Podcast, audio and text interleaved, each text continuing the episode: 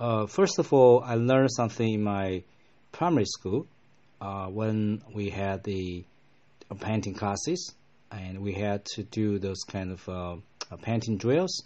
Uh, we have to do the oil painting or use the crane or pencil to do the sketching.